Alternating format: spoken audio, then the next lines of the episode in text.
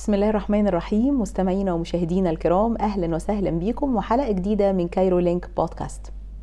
عبادة جميلة ومريحة للنفس إن شاء الله نتمنى نحييها في هذا الشهر الكريم. عبادة التفكر والتدبر في عظيم مخلوقات الله. حد هيقول لي تفكر وتدبر إيه في ظل ظروف الحياة الصعبة؟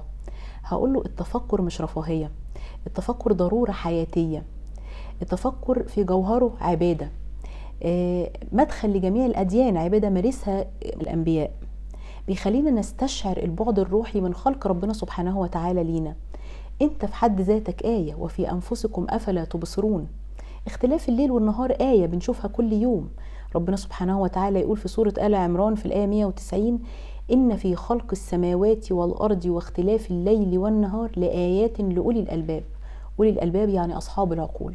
أصحاب العقول اللي بتدرك مدى اتساع هذه السماء وارتفاعها بتدرك مدى عظمة الأرض وانخفاضها وتمهيدها لينا.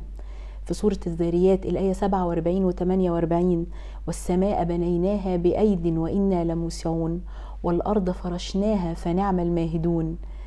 آه، في سورة النمل آية جميلة جدا الآية 88 وترى الجبال تحسبها جامدة وهي تمر مر السحاب صنع الله الذي أتقن كل شيء. فدعوة للتفكر والتدبر في جميل خلق الله في جميل صنع الله سبحانه وتعالى. هنشعر بنوع هنشعر بنوع من أنواع السلام الداخلي هيخلينا ندرك العلاقات والمعاني بين الأشياء بشكل مختلف جدا.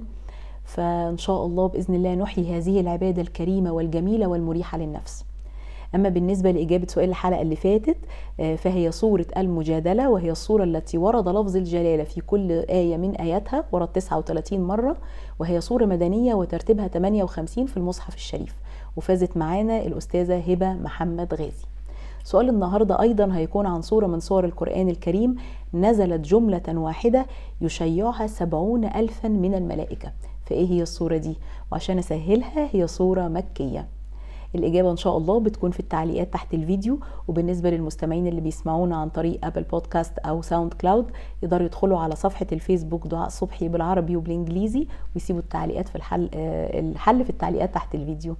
آه، شعرنا زي ما بنقول رب مستمع خير من ألف متحدث ونلتقي في حلقة قريبة بإذن الله.